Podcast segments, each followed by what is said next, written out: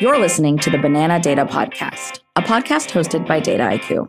I'm Triveni. And I'm Will. And we'll be taking you behind the curtain of the AI hype, exploring what it is and what it isn't capable of. On the season three finale, we're covering model accuracy and how the New York Times keeps humans in the loop across all of their machine learning algorithms.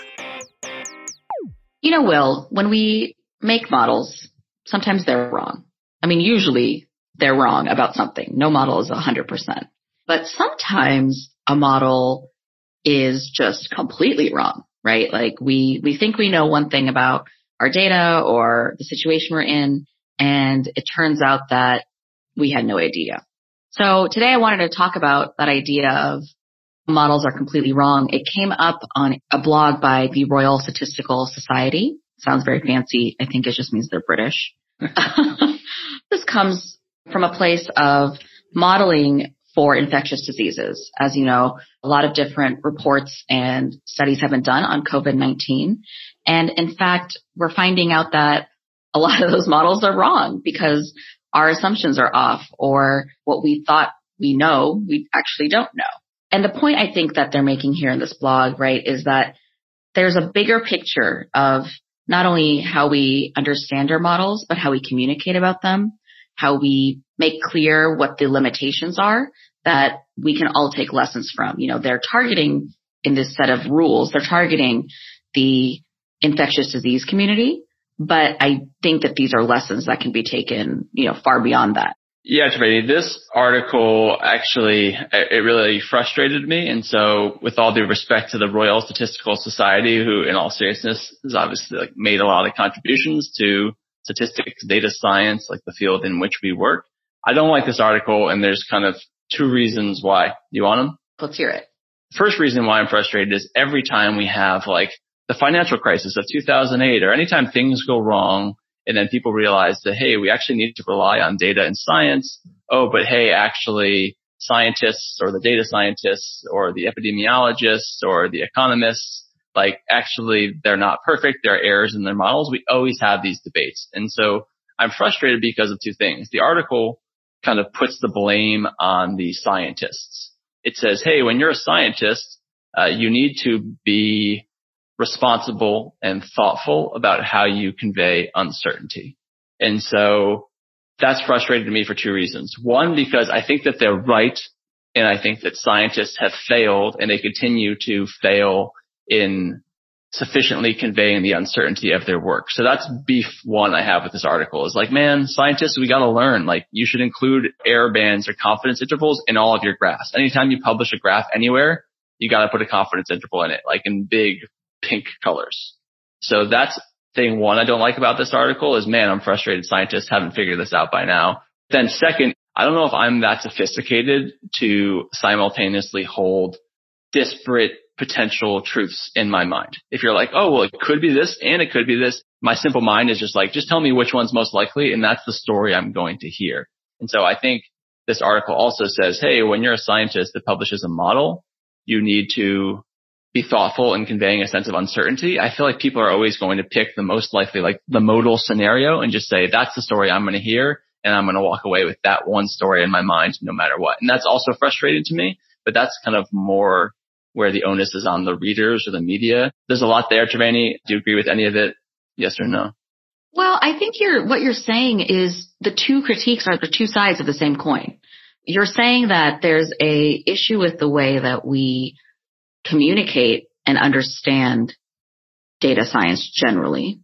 And when we think about forecasts around economics or public health or whatever, scientists should be being transparent, providing that level of uncertainty and all. But on the other hand, people who are consuming those, those models or understanding those models need to be willing to either hold on to some level of uncertainty or acknowledge that, okay, I'm going to believe this thing, but with this, this level of doubt. Like a chicken egg problem is what you're saying. The media doesn't publish things that really demonstrate the uncertainty of the underlying result. And because the media or the journal or the public doesn't have an appetite for that. Scientists don't give it to them. So then the readers don't become more sophisticated. It's like a downward spiral. It is a burden that is being shared or a burden that has to be shared by both sides. So scientists, yes, they do need to communicate that uncertainty. They should be describing the assumptions of their models. They should be transparent. All of these things. I think that's really important. And that's important even when you're in the business world, right? Or like in your company providing information out to, to end users. But consumers, journalism, the business executives looking at your model need to understand that the people making these models are not infallible demigods of data power, though I would love to think of myself as such. But there is a flaw, like there are going to be flaws and accept that there will be flaws. I think we as humans can't hold multiple models or mo- multiple modes of uncertainty in our minds.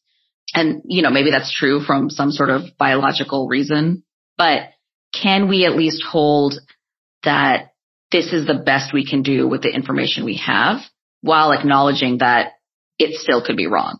Maybe even if we can't expect a reader or one to kind of process information in that way, they can at least recognize that, hey, if you are thinking of like one modal outcome, like this is the thing that's going to happen, but you at least kind of have a shred of doubt in your mind, which is it could always be wrong. It could always happen in some other way. That's better and it's doable than just having kind of one outcome in your head and believing that's infallible. I like that. That's a good distinction. But when you're in the business world, you still have to make decisions based on that. I understand the, you know, the fear around providing uncertainty with a forecast, but I think that's where rubber meets the road that, hey, we forecast that we're going to decrease sales by 10% over the next three months. The leader, business leader says, okay, well then we need to do X, Y, Z to account for that, knowing that it might not be 10%. It might be more. It might be less. Yeah. And you're talking about decision makers and in the article, they kind of have these rules for how we should think about uncertainty. And another thing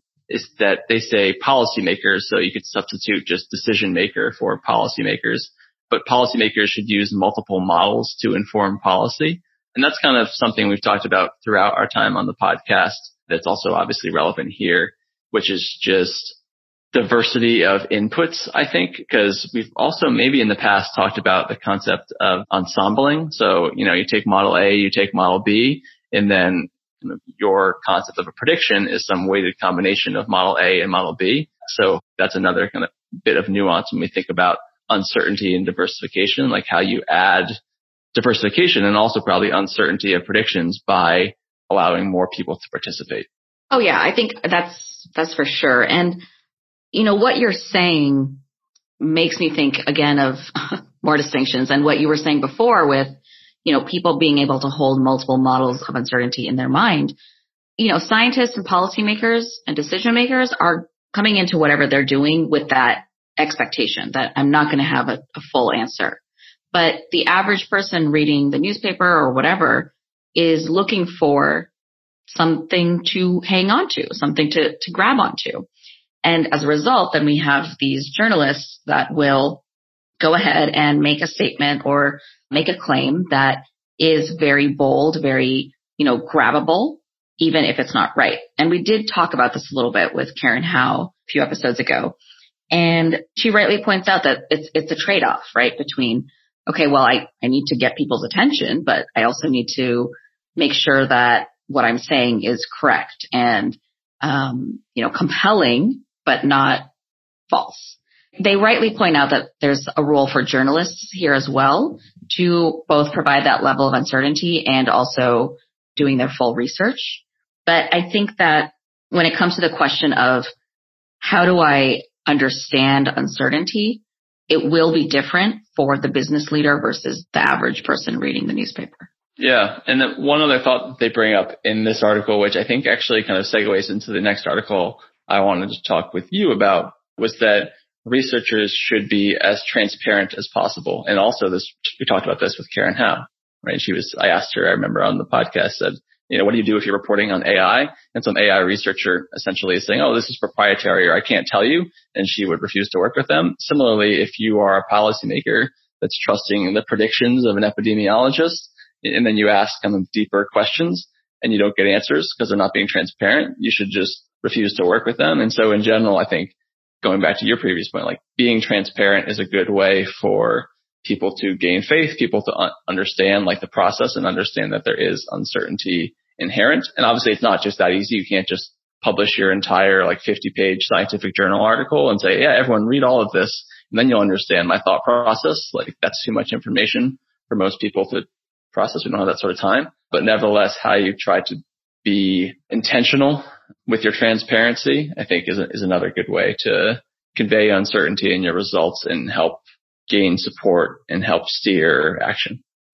Now it's time for at least my favorite part of the episode where we explain complex data science topics in plain English. So Triveni, could you please explain to me subpopulation analysis? Yeah, subpopulation is actually a really great tool for mitigating bias inside of our machine learning models. And the idea comes from this question of fairness. When we build a machine learning model, we're often looking at how well does this perform overall? You know, how many cases did it predict correctly or incorrectly? But in terms of subpopulation analysis, what we want to see is whether or not that machine learning model was as effective at predicting the outcome for different subpopulations of our data. If I work at a large credit card company and my task is to detect fraud on new credit card transactions, I might build a model that does really well, you know, 95% accurate. But then in terms of subpopulation analysis, I want to make sure that that model performs equally well across the different countries where, you know, our clients use the card. So if I look at the overall model, I see that it performs at a 95% accuracy. But when I test the model for subpopulation analysis, I see that in the UK, this model is only performing with 80% accuracy versus in Brazil, where it's performing with 98% accuracy. So even though overall I'm doing quite well, the subpopulation analysis is telling me that my model is biased against certain groups in my data. So in that sense, subpopulation analysis is really useful in helping you differentiate where a model is doing really well and where it's not so that you can make it equal and fair across all the different subgroups in your data. Thanks so much for explaining that in English. And relating back to the previous discussion about transparency and uncertainty, I actually also wanted to talk to you, Triveni, about an article by the New York Times data team about their machine learning system that they use for comment moderation. And this article is kind of giving a lot of, I thought, great transparency and great insight into how the New York Times has engineered this system, kind of how they used to do it, how they currently do it and uh, some interesting lessons they've learned. But again, I think it's really responsible of them and it, as a New York Times reader, faith in them when they're coming out and not just saying, Hey, trust us, we moderate comments. Actually, in this very article, they talk about how they do it and they even admit, you know, there are certain ways where they make judgment calls in their algorithms in terms of deeming what content is offensive and what content is not. And they say, Hey, there's uncertainty. Maybe we are kind of rejecting articles in this algorithm that are not actually offensive, or maybe we're making errors of another kind. But I think the transparency that they provide is great. So I thought this would make a nice complement to our previous discussion. Yeah, I thought this was really great of the New York Times to put out an article explaining their processes like this. You know, the New York Times collects a lot of data. They have a very robust data science center and it's really nice to see them share back to the community in a, in a more open way. And what I think they, you know, they talk about their uh, model that they use for comment moderation. And it's really interesting because they used to have only humans building or checking comments for quality, but that meant that they could only allow comments on a small amount of articles. When they wanted to expand out and let there be more comments on more, more stories, they created this moderator system and that uses a machine learning system called Perspective. And that actually does a lot of sort of contextual and machine learning around text information to decide whether a comment is spam or obscene or toxic. And then after the model has sort of scored a comment, it goes to a human moderator again to just review, okay, these are the ones that we decided are actually problematic. The model says, let me know if that's actually true or not. So it's this really unique sort of human plus machine process that is kind of the ideal human in the loop story. I think there are two things about this article kind of that I liked also, and I think could allow for other listeners to learn from, right? Even if you're not the New York Times, what are some broader themes? And so to your point about using this perspective system, so again, perspective being the name of the, the algorithm or the ML system that they employ kind of as a first pass. I, I like that this algorithm looks at text and then it rates it on a few different dimensions. So one being obscenity, so looking at like swear words, and one being like a spam score as well. So maybe there's no sw- swear words, but they're trying very clearly to sell you some particular product. And I think even in 2020, one thing I like to talk about in this podcast is AI is great, but you know, we're not yet at super intelligence. And if you're a business that's building out an AI or a, a data driven system, it should go without saying that you need to include some sort of domain level specificity in your in your model or in your system, right? So here it's not just blanket looking at text and kind of flagging things as good or bad, but it's being a little bit more nuanced and it's saying, okay, this text, it's not good or bad, but it's definitely high in the obscenity score, but actually, you know, it's low on everything else. So maybe we want to pass it through to the human moderators because maybe someone was just fired up. and then the other bit, which is that after the algorithm looks at the comments, then these comments get passed to humans and they say, yep, this is good to go. No, this should stay out of the Times comments. The people who make those judgments, so those are human readers, uh, and the New York Times in this blog post, they're very explicit to state that those readers are, you know, trained New York Times editors or, you know, they've been working at the New York Times for a long time. They really understand the Times, what they're trying to do kind of as an organization. And so they say, you know, this work is not outsourced, but instead it's kind of a crucial, important responsibility for the business. And we've talked in the past about this idea of data labeling and how you get labeled data to do supervised learning. And so often I think it's thought of as kind of, and this is a, a really pejorative term, which I don't like, but like unskilled labor, right? You just need some human to quickly identify is that a blue shirt or a red shirt. But so often I would imagine businesses other than the New York Times too they need humans to make these uh, labeling decisions who actually are quite skilled. Like they have a lot of domain knowledge. And so I thought that was really cool to hear the New York Times call out and say, this is really important work. We think because we have such qualified people doing it, we're getting better data quality, ergo a better algorithm, ergo a better reader experience. It's not just, you know, data labeling in this case. These moderators are actually verifying that the model is operating according to their standard, standards. You know, this is, this is truly human in the loop responsible AI as a part of their processes, right? This is the kind of thing that, you know, I love to talk about. And what they're doing here is they're saying, here's what an algorithm decided. Before we implement it, let's confirm that it fits our expectations. Let's confirm that it fits what we know to be true. And we're not just data labeling in this case. We're actually validating the model or, you know, tweaking accordingly. And so I would argue that it's, it's not even data labeling and it's not outsourcing certainly, but it is truly a responsible AI pipeline. And so, yeah, I think it's great that they've brought in this, this human into the loop, but it raises a lot of other questions for me. You know, language is not static.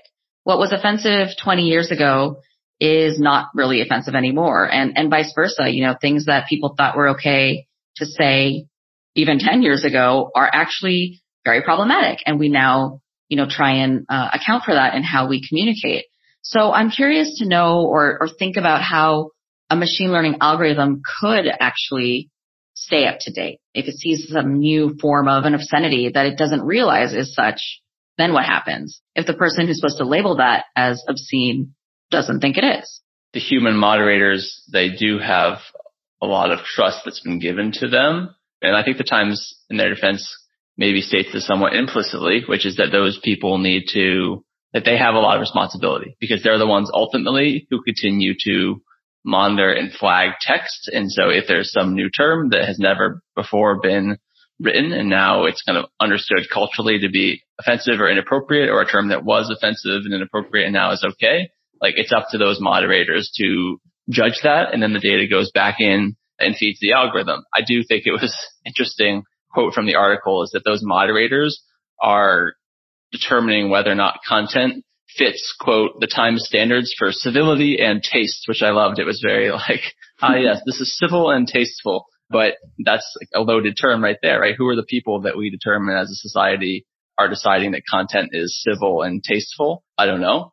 You know, this is right up our alley. And so this is not specifically a comment on the New York Times moderators who I know are trained and have a lot of experience in doing what they're doing, but just a bigger question of who is deciding when, when the line needs to be redrawn and how do we ensure that people who are making those decisions are actually making them with the right intentions in mind. All right. Before we head out, the banana riddle of the episode is here. This is my favorite part of the episode, Will. So on a 12 hour digital clock, there will be some numbers that are actually palindromes. A palindrome is something that can be read forwards and backwards as the same thing. So for example, 303 is a palindrome. And what I want to know is on that 12 hour digital clock, what is the smallest amount of time between two numbers that are palindromes? So for example, 101 is a palindrome, 202 is a palindrome, and the time between them is 61 minutes. Now that's not the smallest interval. There might be an even smaller interval that we could look at. So take your time to figure that out and we'll reveal the answer in the episode notes next week. Well, that's a wrap on season three. And on a more serious note, this is actually Will's final episode with us on the podcast. Yes, it's absolutely been a pleasure, Triveni, and uh, the rumors are true. This has indeed been my final episode with the Banana Data podcast, but our listeners should fear not because Triveni and some fresh new voices will be back soon for season four uh, with some great new data science content. Thanks so much for being on the podcast, Will. It's been great working with you, and we'll see you out there. That's all we've got for today in the world of banana data. We'll be back with another podcast in two weeks, but in the meantime, subscribe to the Banana Data newsletter to read these articles and more like them. We've got links for all the articles we discussed today in the show notes. All right, well, uh, it's been a pleasure, Triveni. It's been great, Will. See you next time.